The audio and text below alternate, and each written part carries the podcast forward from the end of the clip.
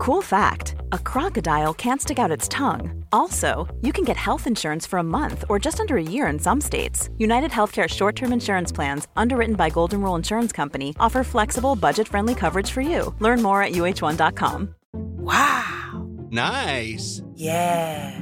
What you're hearing are the sounds of people everywhere putting on Bombas socks, underwear, and t-shirts made from absurdly soft materials that feel like plush clouds. Yeah, that plush. And the best part? For every item you purchase, Bombas donates another to someone facing homelessness.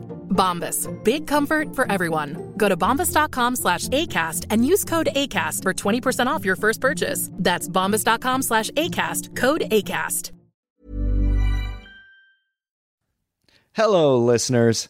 Did you know that Mack Weldon has smart design, premium fabrics, and a simple shopping experience? Their underwear is definitely better than whatever you're currently wearing. Disagree, Matt. You know why? Because I'm currently wearing Mack Weldon uh, underwear. And how can you be better than what it is? That's right. I think of Mack Weldon as the James Bond of underwear. Because in addition to looking and feeling great, all Mack Weldon products are crafted with natural fibers that have built in performance capabilities so they work hard too. This is James Bond of underwear. Think about it. That's right. They even have a line of silver underwear and shirts that are naturally antimicrobial, which means, like James Bond, they eliminate. What do they eliminate? They have a license to kill odor.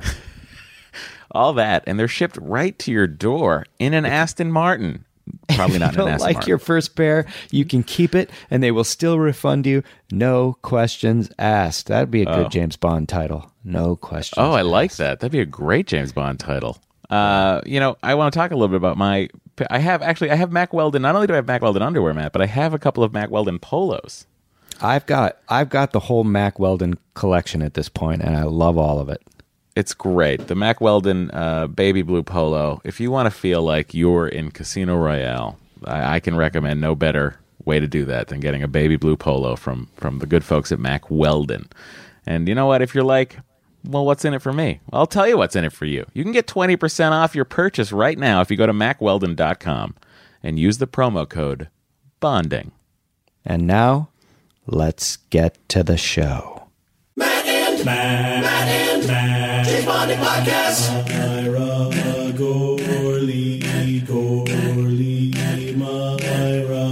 James Bonding Podcast, it's the James Bonding Podcast, it's the James Bonding Podcast, it's the James Bonding Podcast, it's the James Bonding Podcast, it's the James Bonding Podcast with Matthews, Mira, and Gourley. Matthews, Gourley, and Mira. Uh, cool.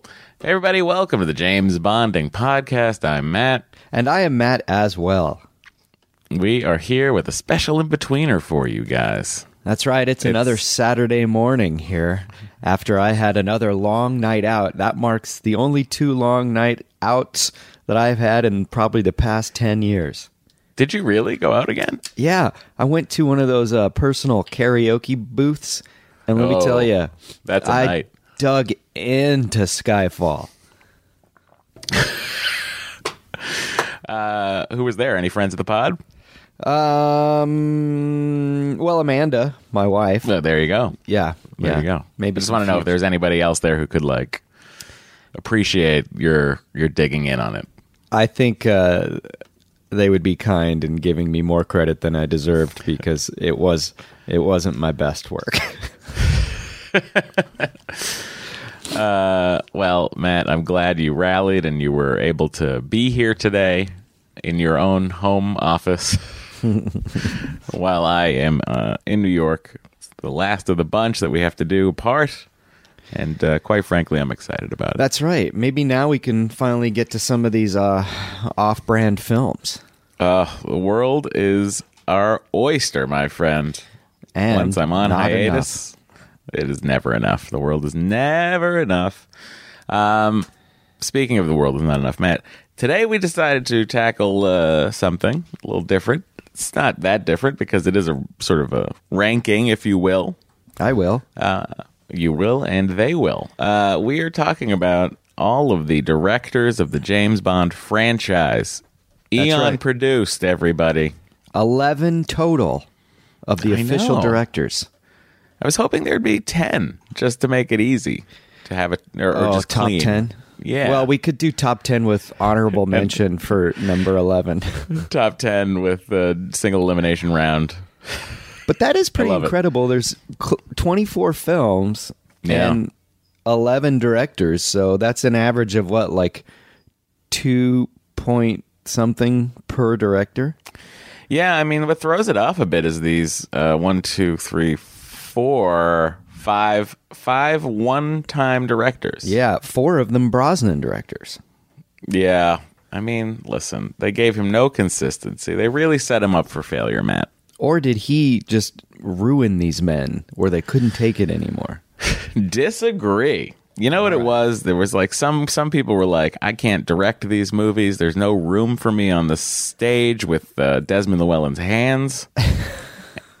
so, you know what? I'll do it once and that's it. Well, let's uh, let's recap who these directors are in the order that they appeared. First of all, Yes. starting, of course, with Terrence Young, Yeah. who directed Doctor No and From Russia with Love, then came back for Thunderball. Mm-hmm. mm-hmm. Then Took a turn. uh, for Goldfinger, we had Guy Hamilton, who also went on to do Diamonds Are Forever, Live and Let Die, uh, The Man with the Golden Gun. Am I missing Mm. any for him? Nope, that's it. And then, By the way, by the Yeah. way, we'll say that about Guy Hamilton. Maybe we'll, we will talk to about it when we get to it. Let's Okay. just yeah, list it. Then Lewis Gilbert, who did You Only Live Twice, The Spy Who Loved Me, and Moonraker. Mm-hmm. Then it's Peter Hunt, who the one-time director who did On Her Majesty's Secret Service, longtime editor. Mm-hmm. Then we have I'm doing all of this by mind, um, by mind. Then we have John Glenn, who did Uh-huh. For Your Eyes Only, Octopussy, A View to a Kill, The Living Daylights, and License to Kill right? Then Yes. Martin Campbell for GoldenEye and Casino Royale. Then is it Roger Spottiswoode? Spottiswood? I think it's Spottiswoode. Yeah. who did That's Tomorrow Never last Dies. time, yeah. I mean, The World Is Not Enough, right? No, Tomorrow Yes. Never Dies. Then Michael Correct. Apted did The World Is Not Enough, Yes. and then Lee Tamahori. Yeah. We've been schooled on how to pronounce this name. So much so that we didn't want to mess it up. So I went and watched a video of him being introduced at a New Zealand Film Commission conference. So if we are pronouncing it wrong now, quite frankly, we're still sorry. I guess. And then Mark Forster for Quantum of Solace. And then here's another one that I've been schooled on for pronunciation. Do you say Mm-hmm. Sam Mendes or Sam Mendes? I say Mendez. Mendez. So I say it. I say it wrong. Apparently, go ahead. What is it, Matt? I don't know. I thought you got schooled on it. I did, but it was so long ago, and frankly, I don't, I don't, I don't get into Oh, those too boy. heavily. But he's Sammy our M. last. Yeah, Sam Yeah. Mendes. Sam Mendes, I think, is what it is. Mendes. I don't know. You know what? Bear with us. Yeah. Listen, I think everybody's just excited to be a part of this conversation and uh, tell us everything they think. That's right. Yeah. Well, So- Matt, it's interesting here that we have this list in front of us. I have also pulled up a list of adjusted box office for inflation. Ooh, great idea. You're welcome. Uh, so I think we well, can also. I never ro- thanked you. I just said it was a great idea. You're welcome, and uh, thank you. um, so it'll be interesting to see uh, some surprising numbers on this box office uh, updated for inflation. So, is it box office per director? Well, Matt, yeah, I would have to do math for that kind of a thing, but it I is see. box office per movie. I will say this: I will say number one on the list of the most domestic is you're not going to guess it. Most That's a challenge. not global, domestic. This is yes, this is this is domestic United States. So for instance, uh Skyfall made 304 million dollars domestically. And that's not number 1? No. It's not. It's it- number 3. Is it Die Another Day? No. Casino Royale? We'll, we'll we'll get to this. You're, okay, You're not even okay. close. You're not even right. close. well, then I don't know what to say. um, but yeah, so it's time. uh, We're gonna we're gonna go through each director, ranking them from top to bottom, or rather Bottom to bottom to top. top. Yeah, and uh, we'll get into it. Matt, let's just jump right in. I feel like uh, I feel like you're number one. I, I just have a feeling on your number one, and uh, quite frankly, uh, I'm not going to agree with it. But Wait, uh, you're talking about my number 11. my, you're number eleven. I'm sorry. I think our Yes. number and our 11 and our number ones are probably the same. Really? Yeah. Okay. All right. 'Cause My number 11 is Lee Tamahori. Oh, you did it! I can't believe you did that. I Well- was so expecting Roger. I know, but I mean, I, I do think that uh, even though I enjoy watching Die Another Day more than Tomorrow Never Dies, just because it's Yeah. so batshit crazy, I do think it's pretty poorly directed. I mean, it's bonkers. It's, and Yeah. I, I'm sure a lot of it was probably mandated by the time it was done, and maybe the producers saying they want to kind of ramp up things, like literally with the speed. ramping, Literally, but- literally ramp it up. I bet he had quite a hand to play in that. I mean, I, I, the sense I get from him is he's got a a flair and personal style that reflects his directing, and it maybe is. A Yeah, I will say the video, the video I watched of him, he was in a fur coat, and I was like, you know what? That's a fucking director. Were that was this when they were shooting the uh, ice castle scene No, no, no. This was uh, recently in Palm Springs? in a in a building near a train station. Okay, I know that because the train went by, and it was very funny. what are your thoughts on Lee Tamahori? Well, listen, I, I, this is not to take away from his body of work outside of the James Bond franchise. Now, I have to say we're we're rating all of these people on their performance with the franchise we love so much. Yes, because he be- was renowned for his uh, what's that? Uh, uh, we One- were Once Were Warriors. yes, yeah. Yeah, yeah. So that being said, I have to agree with Matt. It, it, it, Die Another Day is so batshit. He didn't get a chance to come back and do anything else, so it's it is what it is. That being said, there are some nice shots in the movie. What? Not really. Are there any nice shots? I'm trying to think right now. Visually, I like the car chase on the ice, like that's done well. But part of me thinks that was maybe a second unit director too. but also I think that part of that's not done well because of the the um the speed ramping that is so happens so much in that particular instance. Now, is that Um, a post production thing, or do you think they actually set up those Matrix cameras, those 360 cameras? To do the speed ramps? Yeah, but don't they do? I guess they don't do that. Like, no, they don't do like a around- ro- okay, ro- yeah. rotating situation. Thank God. Um, That's how I- bad I remember this in my mind. That everything freezes and Neo jumps out of that BMW and classic Neo, um, and uh, that that really for me, the fact that I can't think of anything good. I well, you know what, the sword fight. I like the direction of the sword fight that Yeah. happens in inside the fencing club. But you know what we're also talking about is like tone and what he's doing with the actors, and I think he's not. Ah, you know, like I think that was one of the considerations I put into some of the work here, and that's why like there might be some slight surprises on my list in terms of how the director works with the actors and how believable performances he gets and. I mean, the the acting in this film is definitely on par with the visuals in that it's all just on cocaine.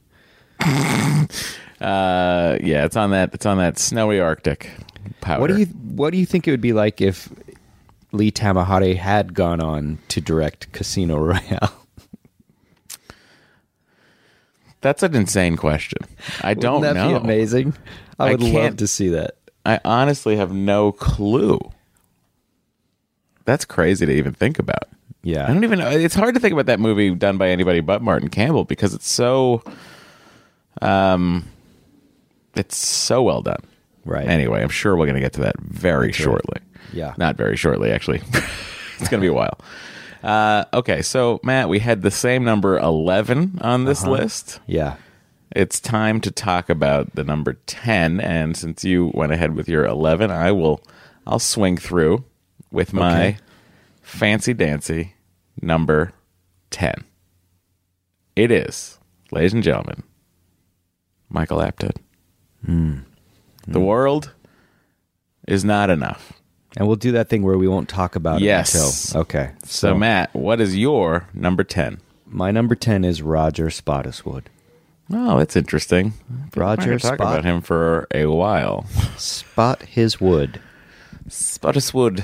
Uh, all right, so that is out of the way. Number nine on my list, Matt. This might surprise you. Hmm. All right. Okay. I just, I just want to throw this out there before I say the following. Lewis Gilbert. Not altogether surprising. Okay. Fact, okay. uh, you know what? Oh, I'm torn about that myself. I'm I'm I, I I'm struggling with where to put him in this list, but I don't have to decide that right away. No, you don't. number nine for me, Yeah. Michael Apted. What? We're going to talk about Michael Apted. That's the right. world is not enough. Bum, bum, bing, bing, bing, bing. All right, let's He's talk about number this nine movie. for me because I like I can't think of anything either way. You know, both he and Roger Spottiswoode is kind of that way to me, where it's just Mm-hmm. like, eh, yeah, okay, I guess the film got finished. It did. Uh, well, I, you know, and it's interesting. I haven't watched The World Is Not Enough since the last time you and I watched it for the earlier version of the James Bonding podcast. Yeah, So I'd be interested to revisit now. But just Me going too. back in my head of of the um, of the film, well, he gets good performances. I like Robbie Coltrane's performance in it. yeah, I like uh, I like you know it's some over the top Brosnan isms. yeah, It's a little bit of a.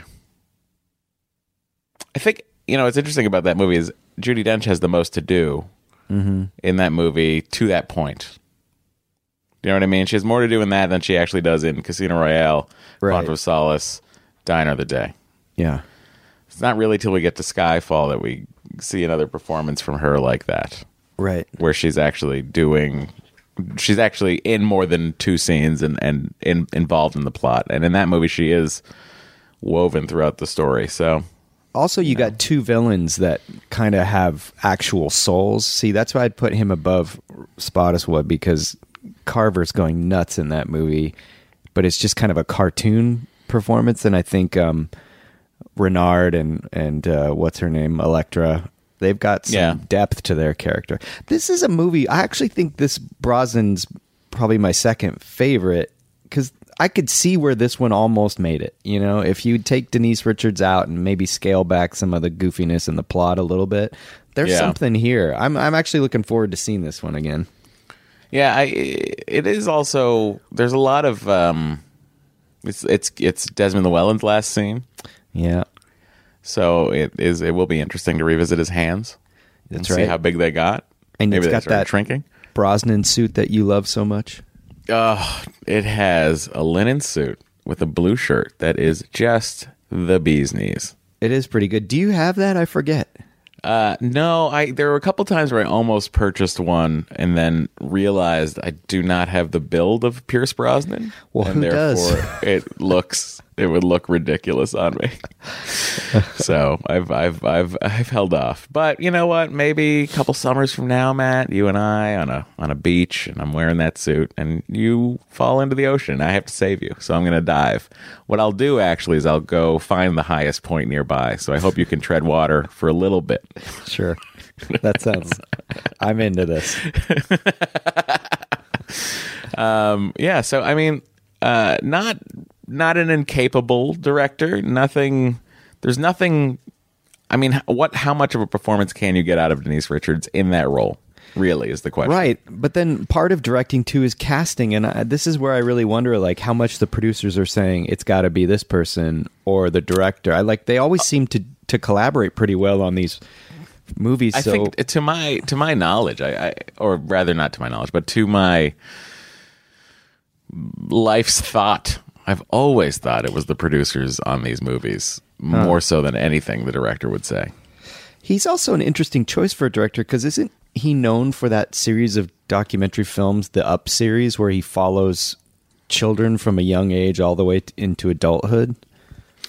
Seven Well, like Up. the uh, and- Seven Up and all that shit. Yeah. Yeah, yeah, yeah. what I else mean, did he do yes, as is. like narrative films?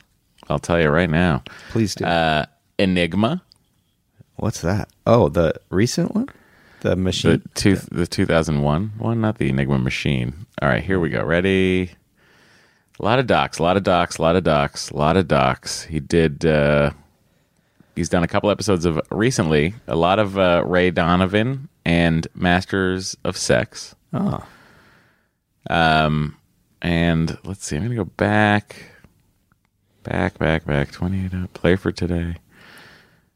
ITV Playhouse. That's a well, yeah. I mean, really, just a direct a director of documentary up until recently, where he's started to get more into television. Okay. So, Well, Matt, That. what's what's your number eight? uh, let's go back to the list here. Oh boy, it is interesting how these directors start to. We're gonna get to a block in a second. That's like, oh boy. Yeah, Um, like how do you put one above the other? you Yeah. mean? yeah, Yeah. James Bonding Podcast.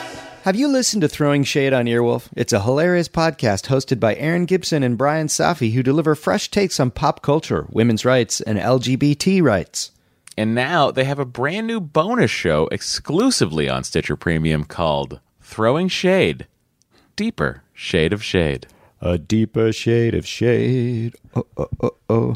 In each episode, Bryan and Erin put a twist on, on artistic starter cards from 1975 by asking hard hitting questions like Would you clone yourself? And can you name a real housewife?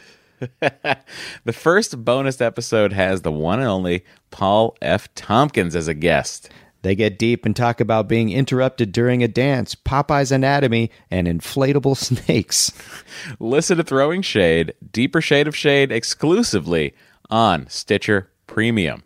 For a free month of Stitcher Premium, go to stitcherpremium.com slash shade and use promo code BOND. There, you can also find all kinds of other materials.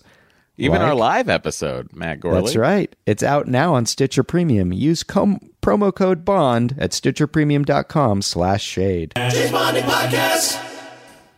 this is gonna maybe this is maybe gonna surprise everyone listening to this podcast but my number nine right Nine. nine Eight. right eight sorry my number eight is mark foster Mark Forster.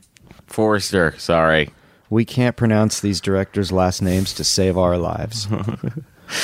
Uh, and that is no Why is that a not a- surprise? it's, not a, it's not an easy slide in for there because I think visually, I think Quantum Solace is visually one of the best Save it James Bond the movies. discussion. But I don't think people would be surprised to hear that that one's lower, considering Yeah. that film's troubled history. But I get what you're saying. Yeah. Well, then let's discuss when we need to. Matt, what's your Okay. next? My number eight is a journeyman director and someone I like very much. I like his films very much, but we'll talk about it when we get to it. But John Glenn. Matt, that's so interesting because that was my flip flop. I was flip flopping between Forrester and John Glenn. Well, then let me just say that my number seven is Mark Forster. So we'll talk John Glenn, then we'll talk Mark Forster. Wow.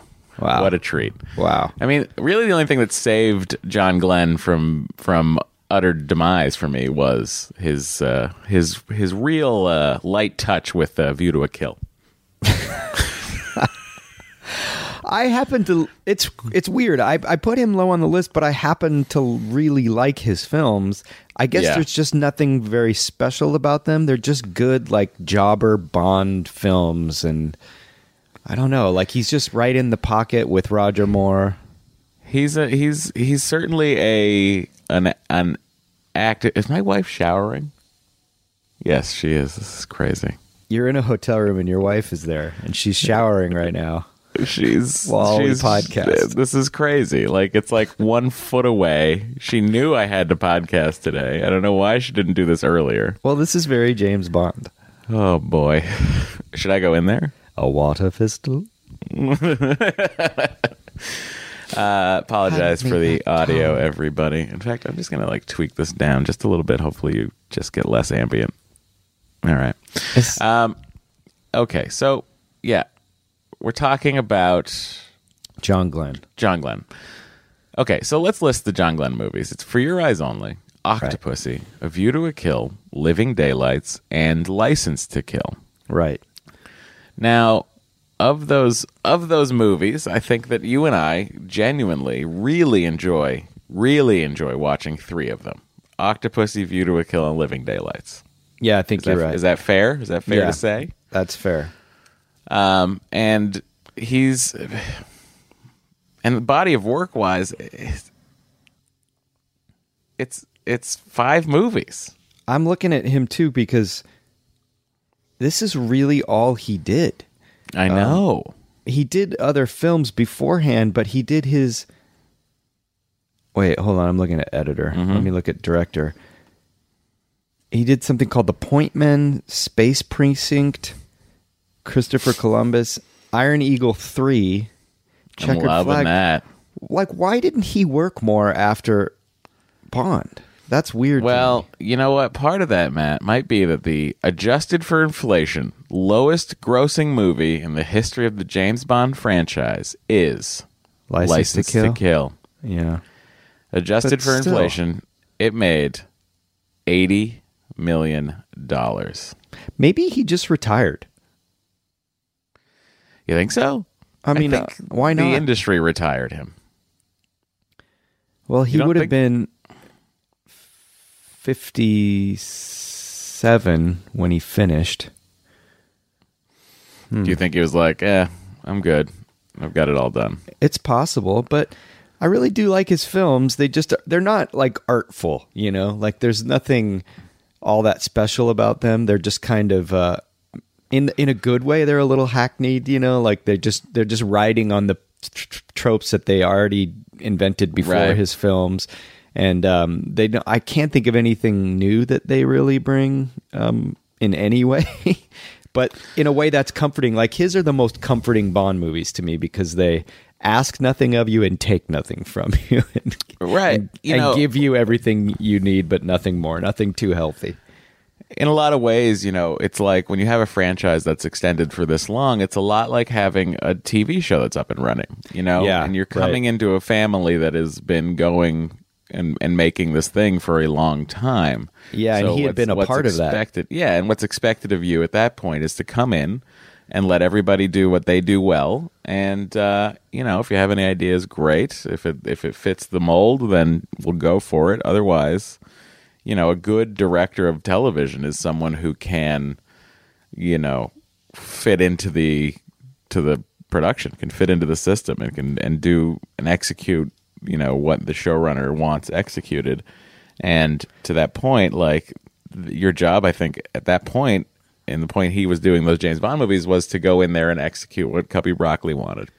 Right. And I think like the actual praise that should go to him is when he wasn't a director because he he was doing a lot of second unit stuff and editing. Like he did the Moonraker skydiving sequence. He Yeah. did the editing for On Her Majesty's Secret Service, which was like revolutionary. And I'm sure a lot of that was coming from Peter Hunt's direction, but still, um, I, th- I actually think his best time was before he was a director, and he had been with the franchise for so long.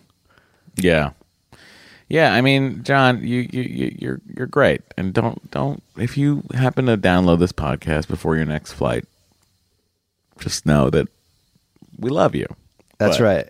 And and in the tradition of Desmond Llewellyn's hands, John Glenn has the longest teeth you will ever see. That's right. John Glenn's teeth are a are a moonraker plus or minus. uh, all right. So that's John Glenn. Anything else you care to say about Mr. John Glenn? No, other than I love his work with the Apollo program. Okay. Well, here's the deal. John Glenn never flew on the Apollo. He was a Gemini and Mercury astronaut. Okay. Oh, He- no, I'm- he flew on the space shuttle. Also, You mistake me. I'm talking about how he used to head the Apollo fan club for Battlestar Galactica. Oh, this John Glenn. Yeah. Now I know. There's a third John Glenn. Yeah. Uh, okay. So then I guess Matt, we're talking about Mark Forrester. You've done it again. It's Mark I did it. Forster. Forster. Forster. Forster.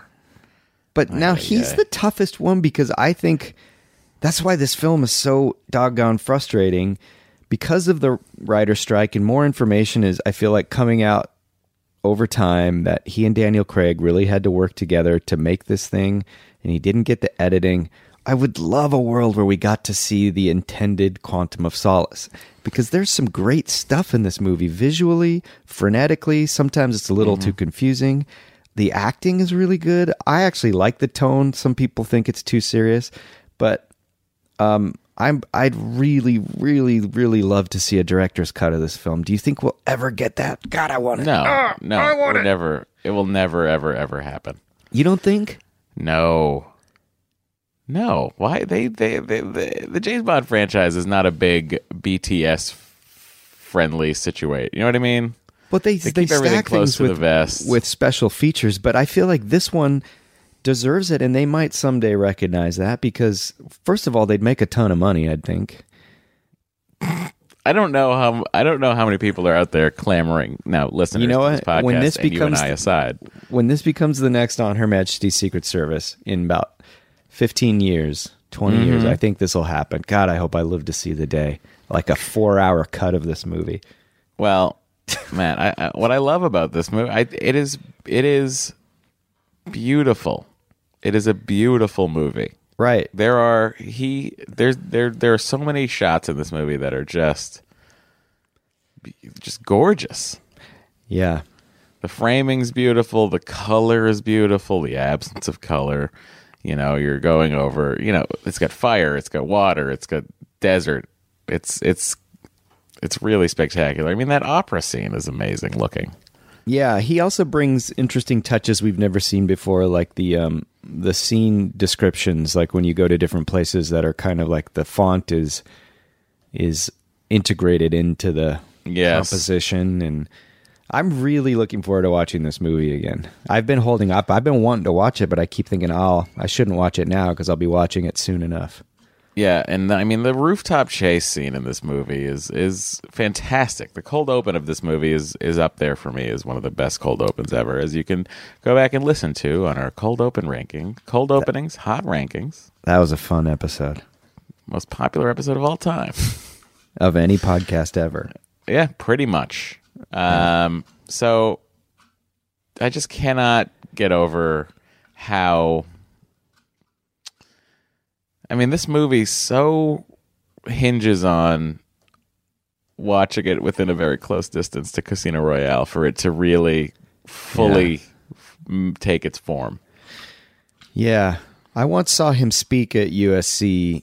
They did a kind of Bond day where they showed On Her Majesty's Secret Service on the big screen, which, by the way, is so good to see on the big screen. And it was him and Tom Mankiewicz and I think Barbara Broccoli. Oh my God. Yeah. Um, I want to say maybe even Olga Kurylenko because I think he and Marc Forster, or she and Marc Forster, were dating at the time. But there's just something about when he talks about the film, you can tell he was really invested in it and he really cared. And that's why I'm so bummed that the circumstances were what they were because he wasn't just a jobber coming in. He he Right. seemed like he wanted to make a good film, you know, like Martin Campbell did and Sam. Yeah, I mean, Mendes- vision again. I have to say this is like this is up there with your with your uh, Skyfalls uh, as far for me as pure like beautiful James Yeah. Bond movies. Yeah. So, Marc Forster, you are incredible. I wish you got to do more than the one movie. I'm tempted to put him higher on my list, but because it's only one movie, I feel like I know that's where you suffer. I think maybe we should talk about ranking people, ranking ranking the five one timers Hmm. In a in a separate sort of situation. Maybe right after we get Yeah. to the end of this, we'll just Okay. pop back and go boom, boom, boom, boom, boom. that's a good Uh, idea. so that being said, uh, Matt, Yes. that was uh that was eight and seven, right? Right. So it's time to talk about number six. Yes, that was eight and seven. Number six on the list for me is Roger Spottiswoode. That high, huh? Yeah. Are you doing that? uh, No, I'm not. Is this I'm a not. protest I really ranking? genuinely, I genuinely like. I, I like that movie so much. I know you And like the I Don't do it. I don't do it like to make light of our our friendly disagreement over the film. Uh huh. I do it because I think he pulled the best performance out of Pierce Brosnan. Hmm. Of any of anybody. I really do. And I will take that to my grave. I know you have your problems with the film. I know that you you know, generally don't care for uh, a single second of that movie I think that's but fair. uh, but I I do genuinely I enjoy it, and I think that for me, for my money, again going back to the whole John Glenn of it all, and and being someone who can deliver a James Bond formula and a James Bond look, and and I think that uh, he did Roger did a as as good a job as as you, he could, given the material. Okay. I'll let you have the last word on that. You had no word on it. I love it. I think people know where I stand. I just feel like the the tone is is so all over the place and it cancels out the good and the bad. I think that the tone, well, for me, I don't find the tone to be all over the place. I find it to be very tonally James Bond. But that, again, we've had mm. this discussion many times, and I'm Yeah. sure we'll have it many more times. We're going to be old. We're going to be decrepit. We're going to be in a home in North Hollywood for former podcasters. That's right. We will. And we're going to look at each other. one of us will have a deathbed conversion, or whoever outlives the other will go on his way. deathbed. He he relented. Matt was right. It wasn't good. uh, boy, that would be fun. A old home for podcasters. We'll be there watching the director's cut of Quantum of Solace. Let's write that TV show. Oh God. Um, Old okay. home for podcasters. Yeah, it's just we're sitting there talking. We're talking, constantly talking. No one's recording it, but we're talking. That would be great. Um, all right. So Matt, who is next on your list? My number six is Lewis Gilbert, Nailed it. You nailed it. of You Only Live Twice, Moonraker, and The Spy Who Loved Me. Here's my question, Matt. Yeah. Why Lewis Gilbert? I feel like is higher than he should be here. When you look at the true body of work, Mm-hmm. and you look at a film like You Only Live Twice, which is which is all right. The Spy Who Loved Me, which is the best of the Brosnans. I mean, not the Brosnans, the Moores, the Roger Moore movies, uh, widely accepted as such. Um, and then you have Moonraker. So for me, I'm looking at like Moonraker and You Only Live Twice being on the same list here, and I'm like, mm, okay. And then The Spy Who Loved Me in the middle. I feel like this drags him down. Yeah, I understand what you're saying. And I think I struggled with putting Marc Forster above him, but again, Marc Forster's only got one film, and then again, Lewis Gilbert's basically only got one film because they're all Yeah. the same. But Yeah. I mean, he he did bring something that the prior films didn't have, and that was pushing it to its limit that hadn't been done yet. And I think there's something to be said for that, especially in Bond. And I also think, like in Moonraker, there's some, and and you only live twice. Especially, there's some really great stuff in there. Some great shots, like some of the cinematography in Moonraker is is quite good. And um, I don't know his They're his big too. Think are- about this. Think about the coverage he had to get too. He Yeah. did. He did Volcano Lair, right. tanker ship with two submarines, Yeah. and Moonraker. Right, that's right. huge, huge James Bond movies. Yeah. It's worth mentioning too that cold opening of Spy Who Loved Me was another John Glenn joint. Oh right, the uh, Yeah. famous uh, Union Jack parachute scene. Yeah.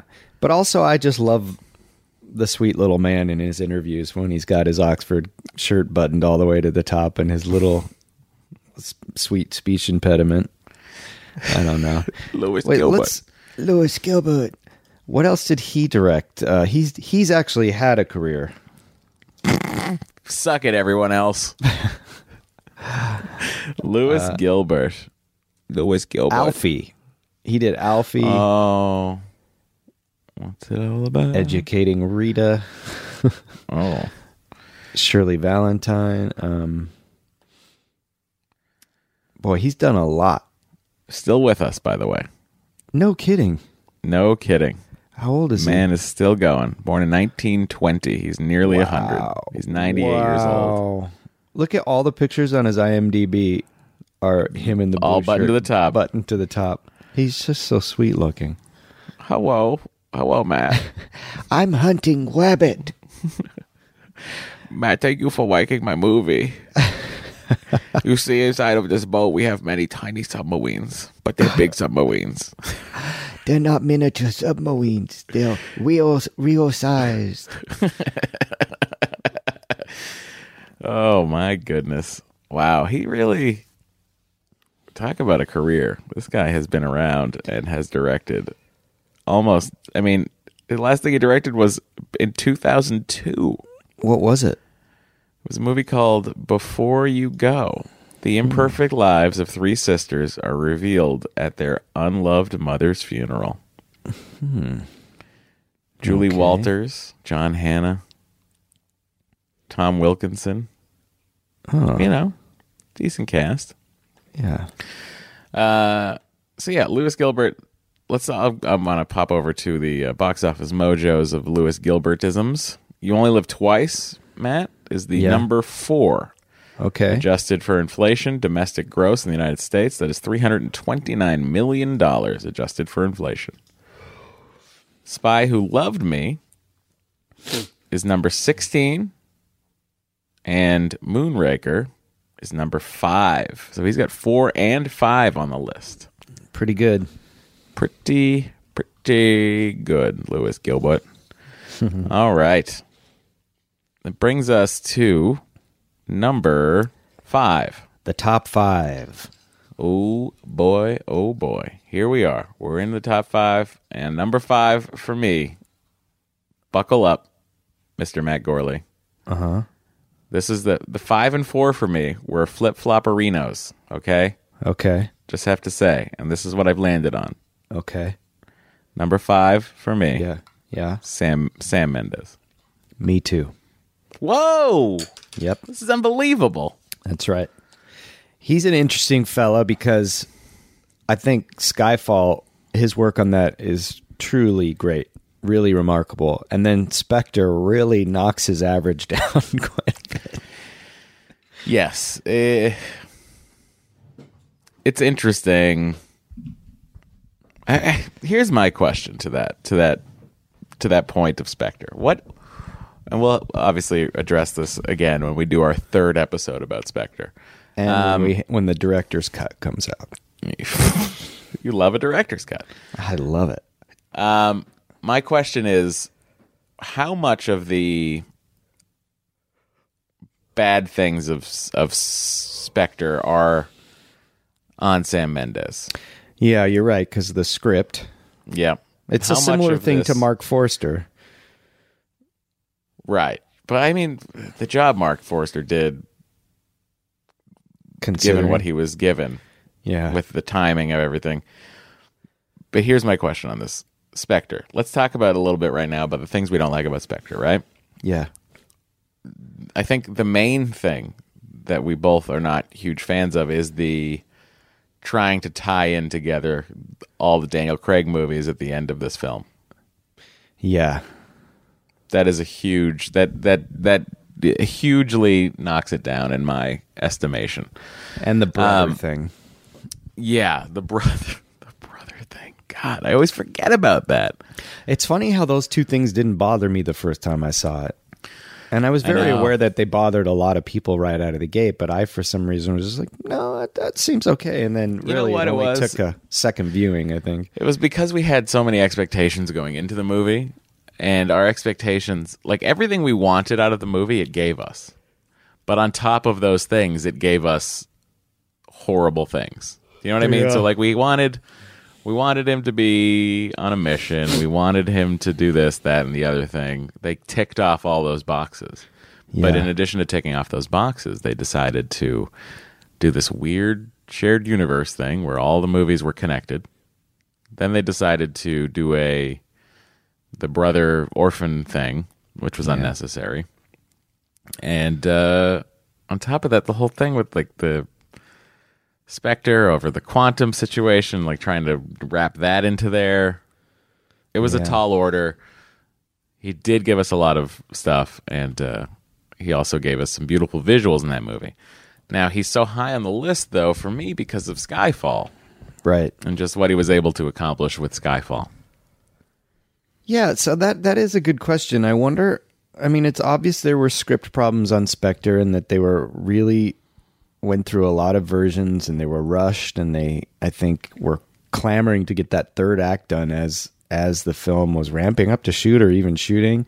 Yeah, Um, whereas Skyfall, they really got to develop. Um, but also, wasn't Spectre delayed, and Sam Mendes wasn't going to do it, and then he, Yeah. they decided to wait for him. So you would have think they would have had a little bit more to offer there, script wise. But, um, uh, but whose idea was it, though? Is my question. Whose idea was the connecting them? Do you know what I mean? Well, I, I feel like I, I could be wrong about this, but because Purvis and Wade weren't originally on that, was it the John Logan draft? Was he who did it? I think, or Peter Morgan? Why do I get those two mixed up? But he did the first draft. never going to be able to figure out. This is the great mystery of our James Bond fandom. I know, but but they weren't even fault? on this one at all, Yes, and and then then they were brought in. on later, and I feel like they added the third act. Hmm. but maybe it was always intended for them to tie the things together. I don't know. Why do we not know anyone? I guess because it it happens mostly across the pond, but it's like I find it weird that we don't know tangentially anybody in, in these movies or, or dealing with this production wise. Yeah, I'm gonna start poking around Sony. you should. Be like, hey, hey, I've seen, I've seen, you know, I walk by some offices, I see some Spectre and Skyfall posters, so maybe I'll just knock over there and be like, hey, question. Yeah. And I know the script was leaked, the early draft version, but I wonder if there's more than one version out where you could start to compare the Hmm. iterations of it. I don't know. But they're working on the next one. Purvis and Wade. Yeah. Solely, Yeah. right? Yeah, as far as I know, so so, this will be interesting to see because this will be the first Daniel Craig where they go solo, I think. yeah. Because it was now, Paul Haggis on the first two. Then what, what let me see who was it? Logan on Logan. Skyfall, Okay. And Spectre, right? and then I believe Logan on Spectre as well. Logan went solo on Spectre, and that's when they needed to bring and then they brought in Purvis and Wade. Yeah. Spectre, by the way, Matt, yeah. number fourteen on the adjusted for inflation. wow. Skyfall is number three. Hmm. Okay. So I'm just hoping you're enjoying that. By the way, worldwide, Spectre is number two. Skyfall is number one. Okay. Wow. All right, just so you have that in your head. Okay. Skyfall, of course, made 1.1 billion dollars. Uh, Jesus. Spectre made 880 million. Skyfall is a billionaire. It it is it is, and domestic gross is uh, 27.5 percent of Skyfall's take came from the domestic box office. Wow. Wow. There you go. All right. All right. Number four. Number four with a bullet is Mister Guy Hamilton. Me too, Matt. What? This is ama- This might be our closest list ever. Yeah, that's true. Little, you know, a little. I, I, I, Tomorrow never dies again. Throwing everything off. Yeah, it always does. Um, okay, so here's the deal with Guy Hamilton. He gave us the he gave us essentially the future template for all James Bond movies, which is Goldfinger. Mm-hmm. But then he followed it up with Diamonds Are Forever. Not a great film. Then he came back up and was like, "Here's Live and Let Die." And then he did The Man with the Golden Gun, which is Right. boring. Yeah. Um, and I think for me, and tell me if I'm wrong here, I feel like since we ranked him similarly, we probably have similar thoughts on it, but Goldfinger and Live and Let Die coming out of the same person. That's a hoot. That's pretty good.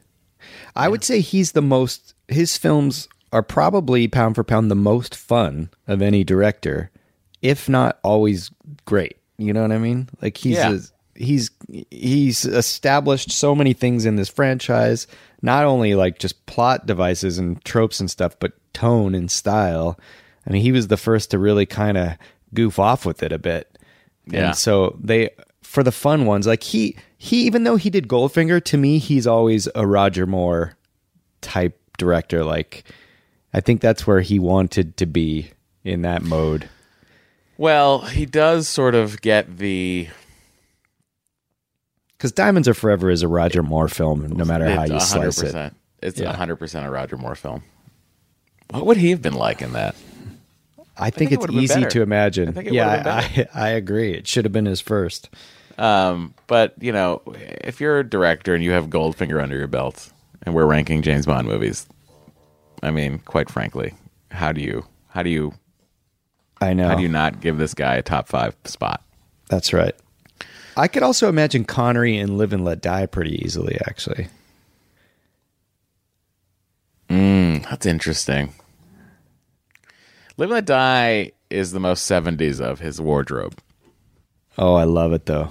It's so good. That light blue denim getup when he walks Sure. around Jamaica with Rosie. His his uh, turtleneck, black turtleneck, Yes, stealth outfit. which was so good that they threw Daniel Craig in it for Spectre. And Crazy. did you see the new trailer for Mission Impossible? He's in something very similar. Oh.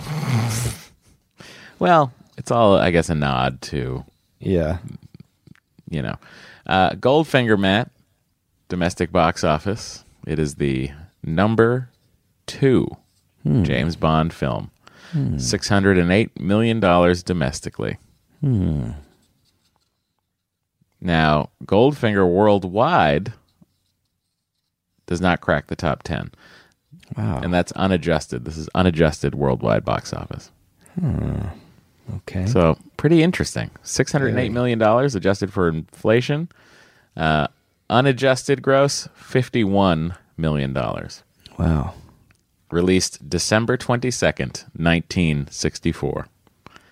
What December a Christmas treat. Wow. December twenty second. Interesting. Hmm. I mean, I always think of James Bond movies as November, December, don't you? Yeah, definitely. Yeah. I mean, this some of the, the summer ones: License to Kill, Living Daylights, View to a Kill, Doctor No, For Your Eyes Only, Live and Let Die, Spy Who Loved Me, From Russia with Love, Moonraker, and You Only Live Twice were all summer releases. Everything else was November, December. All right. Anything else to say about Guy? Guy? No. Well, he but he also directed a- fair amount of films that I actually do like. Now my Um, wife is blow drying her hair without the door closed. She's a podcaster, shouldn't she? I know. I know. It's crazy. Honey. Dory. she obviously can't hear me over the amazing amount of noise that's being made. Well, if again, it's any- apologize to our listeners at home. I can't really hear it that bad. It's not too I- bad. all right. Well, So let me just run through a couple of films that he's directed. They're all sort of in his trademark style. Funeral in Berlin, which is one of the Harry Palmer trilogy, the Michael Caine Ipcress file movies. That's I think mm-hmm. the second one. Battle of Britain. Um, Force 10 from Navarone, which is one of my favorite films of all time. God, I love that movie. I don't think it's a great movie, but it's just one of those World War II movies that, uh, you know, they lose a man as they go along the whole mission every 10 minutes and keep on going. I've never seen it, Matt. Remo Williams, The Adventure Begins. What a classic. Cool. I'll take Now, off- you were just going through uh, Guy Hamilton's uh, yeah. list after Force 10 and Navarone. I believe you were talking about. Remo Williams. Yes, that's exactly it, Matt. Uh, Re- and uh, Remo Williams, The Adventure Begins, where uh, it's basically kind of a James Bond movie itself. It- have you ever seen What that? if Wil- what if Wilford Brimley was in a James Bond movie? and Joel Grey as an Asian person. uh, and Fred Ward, who I wrote into a pilot not long ago. oh, really? I love him. I love Fred Ward. Yeah, I do too. He showed up in uh, season two of True Detective. He didn't have much to do, but it was really nice to see him. Very enjoyable. Yeah, Very, very character actor, badass kind of guy. yeah, he's great. Uh, so Guy Hamilton, we salute you. Yep. All right, who's your number three, Matt? I I'm wondering if we're gonna go. Do you think we'll run out the list together? I think our top five might be exactly the same. This is going to be an interesting discussion. Okay, Yeah, Matt, yeah, my number three, uh huh. Peter Hunt. Oh, Oh, this is where we went awry. yep. Mine is Terence Young. Oh, well, we're going to not be able to talk about Terence Young until right now because my number two is Terence Young. Uh, I'm looking at his IMDb. Man, he worked up until 1988. Oh, wow. Yeah. I mean, so this is the man that started it all. He started it all and he made he made he made Doctor No. I mean, you, you Right. can't you can't not give him credit where credit's due. He made Doctor No, and then he came back and made From Russia with Love, And Thunderball. which you know, well, I mean, let's not jump into it. I mean, come on. But all Uh, accounts were every every documentary you see on this, everybody always says, you know, he was very much James Bond himself. yes, They always say that about that's him. what they always say about him because the man enjoyed uh, dressing well and uh, and just being an all around cool dude. Eating well, drinking well. He sent Connery to his tailor before he had the job, right? Told him to sleep in the suit. It's amazing. He got Looks so like he- much out of this. And by the way, he's a hands-on director, Matt. And I, Yeah. I'm going to prove that to you by sending you this photo. Uh, he was born in Shanghai. Wow. Hmm. You sent me something? I did. I sent you a photo of him uh, directing Okay. because it's delightful. Oh yeah, he's got his hands on Tatiana in the bedroom scene in From Russia with Love. But look at him; he's in this beautiful houndstooth type coat and a suit and tie. I wonder. Wow. Yeah, I, his films. You know, obviously, just not just because they started it all, but they do have. um They do have a like a class to them that maybe some of the others don't quite. You know what I mean? Where the rest are like, we know Yeah. we have to have class. It feels like his don't need to fake it that they kind of are classy you know Yeah, and uh, a lot of what he established, you know, we talk about Guy Hamilton establishing the formula with Goldfinger, but I mean, I mean, just think of how iconic the shot is of of Sean Connery's first words on the screen. right You know, Yeah. just to frame that up with the That's amazing. the- talking to the lady in red, and you're in a smoky casino, and he looks up and lights Yeah. a cigarette. I mean, just ready to go from that point on. right right and and for for me, I you know, from Russia with Love is eh, close to a perfect James Bond movie. well we'll find out next week when we Oh my we god, watch from russia a- with love What a treat! right Yeah, for everyone listening at home, that episode might be a little bit late. Depends on where our schedule falls on Monday. oh Just yeah prepping people just in case. okay all right i don't Um, have a ton yeah. to say about terence young surprisingly i think just because his is really the gold standard like he he set the tone completely and it was just a matter of where do you deviate from that Right. why Well, he also has the number one grossing James Bond film of all time, adjusted for inflation. Matt, thunderball that's correct. yeah Thunderball. wow Okay. Unbelievable. Okay. It is time to talk about uh, peter hunt Peter Hunt. Yep Your number two, correct?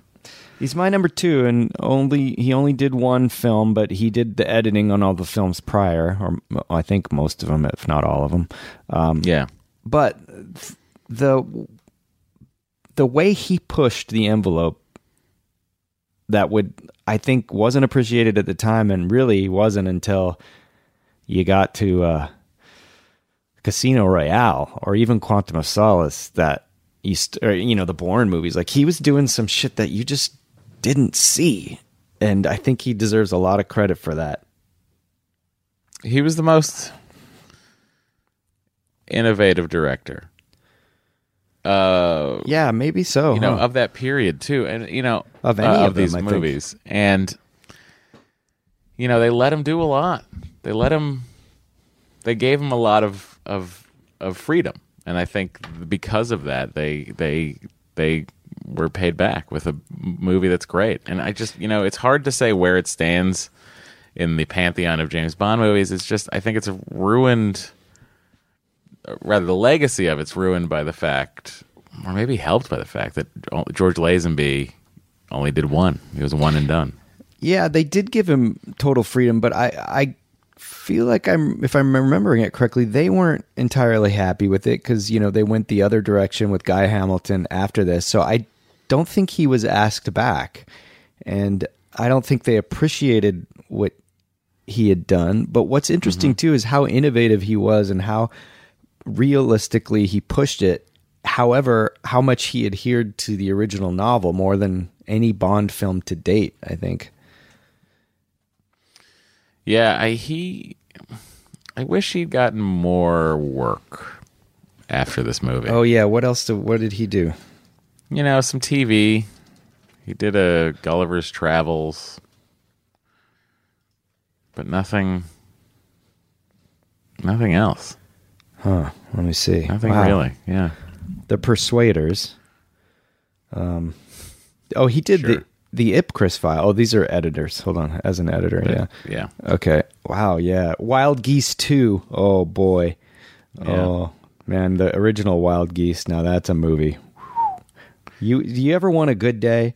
Sit down and watch Force Ten from Navarone into Wild Geese, and you're gonna get a Guy Hamilton movie. You're gonna get a, a Roger Moore movie, and you're gonna get a lot of uh, just good junk food action um, dated movies. Here's his uh, here's his quote regarding James Bond films, which he likened to paperback novels. My feeling was that one should make the films seriously, but never take them seriously. Oh, that's beautiful. It's good advice. I love it. Uh, speaking of taking things seriously, it's time for our number one James Bond director. He hails from the island nation of New Zealand. Wait, wait, before you go ahead, it's also worth mentioning, I think, that Peter Hunt was the first gay director of a Bond movie, too.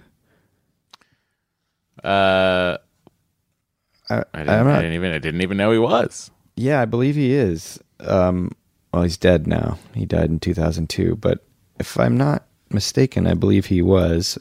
I don't know that he was out, but it, I think it was common knowledge, possibly on the set too.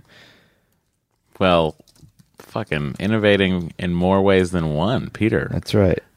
Just uh, also the one of you know the best editor they ever had. Honestly, the fuck, Yeah. the cuts in the in the in the train fight Yeah. with um, you know, those two dum dums. Anyway, uh, Peter Hunt, well done, sir. You did one movie and v- catapulted yourself to number two on the list. You beat out nine other men. Mm-hmm. All right. Are you ready to I'm talk ready. about Big surprise. on the planet? Yeah. Martin Campbell. Ladies and gentlemen, Mm-hmm. born in Hastings, New Zealand in October of 1943, it's Martin Campbell, the director of such films as The Mask of Zorro and and the Green Lantern movie. we have a man who did two terrific James Bond movies. That's right. I Sorry, just watched. Legend of Zorro, not the Mask of Zorro. Legend of Zorro. Oh, he did Mask too. He did Mask and Legend. Oh my god. I just watched The Foreigner. Oh, how was it? I haven't I seen it yet. actually I liked it. I thought it was pretty good. Um, maybe it falls apart a little in the end, but it, it was kind of fun. I think when people s- are disappointed in it, maybe it might be the marketing or they're expecting more of a classic Jackie Chan.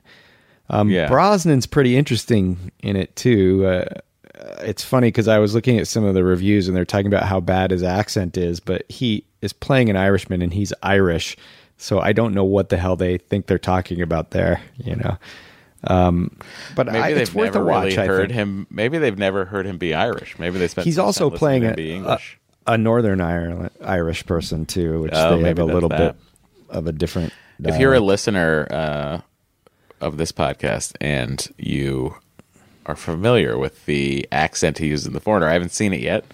Uh, tell us. Do you think it was good? Do you think it was bad? Are you from? If he is doing a Northern Irish accent, are you from there? Did it sound terrible to you? Let me know. yes. Tweet us. So Uh, but yeah, Casino Royale. I mean, Goldeneye, great film. Um, but what what I'm really here for is Casino Royale, and I think the thing I love about Martin Campbell is how he manages to somehow totally deliver what a Bond movie should be gracefully, mm-hmm. elegantly, but you're also not really paying attention to the directing. You know, he's Totally. he's not. It's not like a super artistic film, although there's a lot of artistic moments, especially in Casino Royale, and tender moments and good cinematic moments. But the, I think his real talent is you just get engrossed in the film. You're not watching it, you're in Right. it, you know. And that movie, more than any Bond movie, just makes me forget I'm watching a movie and I just get sucked into it. I love that. I mean, the direction in that movie is evident everywhere, everywhere. The And yet you're not, that but you're not like heavily conscious of it when you're watching it. That's what's so great about it. No, it. you are. Well, I think you are. I think whenever Really? you can fully suspend disbelief and enjoy a film, I think then, well, for Well, me, my brain but that by definition- aware. Really, but that by definition is suspending disbelief is when you aren't thinking that, you know? You yeah, and I like- think, but that I think that's what makes a good director is when Oh, you're I agree. thinking about it. No, that's what I'm saying. Oh, right. Yeah. I Yeah. guess I'm just like macro and you're micro. But as we sit here and talk about it, you can Yeah. think about it. But I feel like when I'm watching that movie, it just gets me in every time. And that's what I love about it. And then it's only later when I go, holy shit, that was artful and seamless and masterful how like how he directs and how he gets you through scenes without even thinking about it, you know? I think what So he does, what he does well, Martin Campbell, is make. Uh, I just twirled my glasses out of my hands. I saw that. It's ridiculous. Um, what he does really well is is direct action. Yeah. He he, man. I mean, it, even thinking back to yes, the parkour stuff at the beginning is fantastic, but like think about the stairway fight. Yeah. Oh, think yeah. about the the whole i mean we always forget every time we talk about this movie we we end up talking about the scene at the airport that chase but we're always like i always i never think about that movie when i think about the movie yeah. i never think about that scene and when you think about that scene it's an amazing scene but it's between so much right.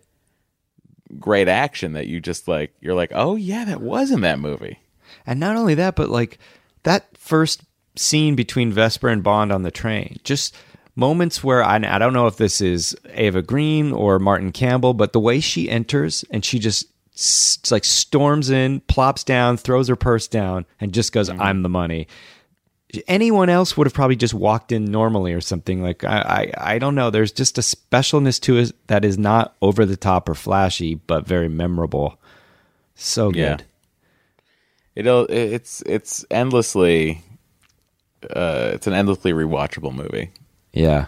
And I haven't I, I again this is another one that I haven't watched since we last talked about it. I've seen this one of not too long ago, just because I love to have it on. Um, What Here's a question. listen to on? Yeah. We've talked about who we would like to direct the next Bond movie. You know, it would be amazing if they would bring him back for Craig's last Bond movie. Oh my god. That I wonder if they've considered it. I mean, he's he's so good. I feel That'd like he would do it. Yeah, because I, I keep thinking like, oh, Denis Villeneuve or you know one of these new fancy directors, but why not just go back to the guy who's gotten it done? Here's what I say: I don't think you need a fancy director for a James Bond movie. I don't think you're looking for that. You know what I mean? I don't think No. you're looking for these twists on the formula. I You think you're need looking someone- for a competent action director. It's a tough one because you need, but you need more than just a blockbuster director. You do need someone who, who like Terence Young, has taste and style, and can, and who can incorporate in these action movies seamlessly so that the two go together. And that, as it is evidenced by a lot of these movies, is not easy to do. Yeah, And that's Yeah. what you truly need. Yeah. Uh, So Martin Campbell, you have our vote for Bond. please come back. Please come back. I wish we could just call Barbara Broccoli. I know. Just be like, hey, Babs, we got some ideas. you know, us. These two that do this unauthorized podcast about James Bond.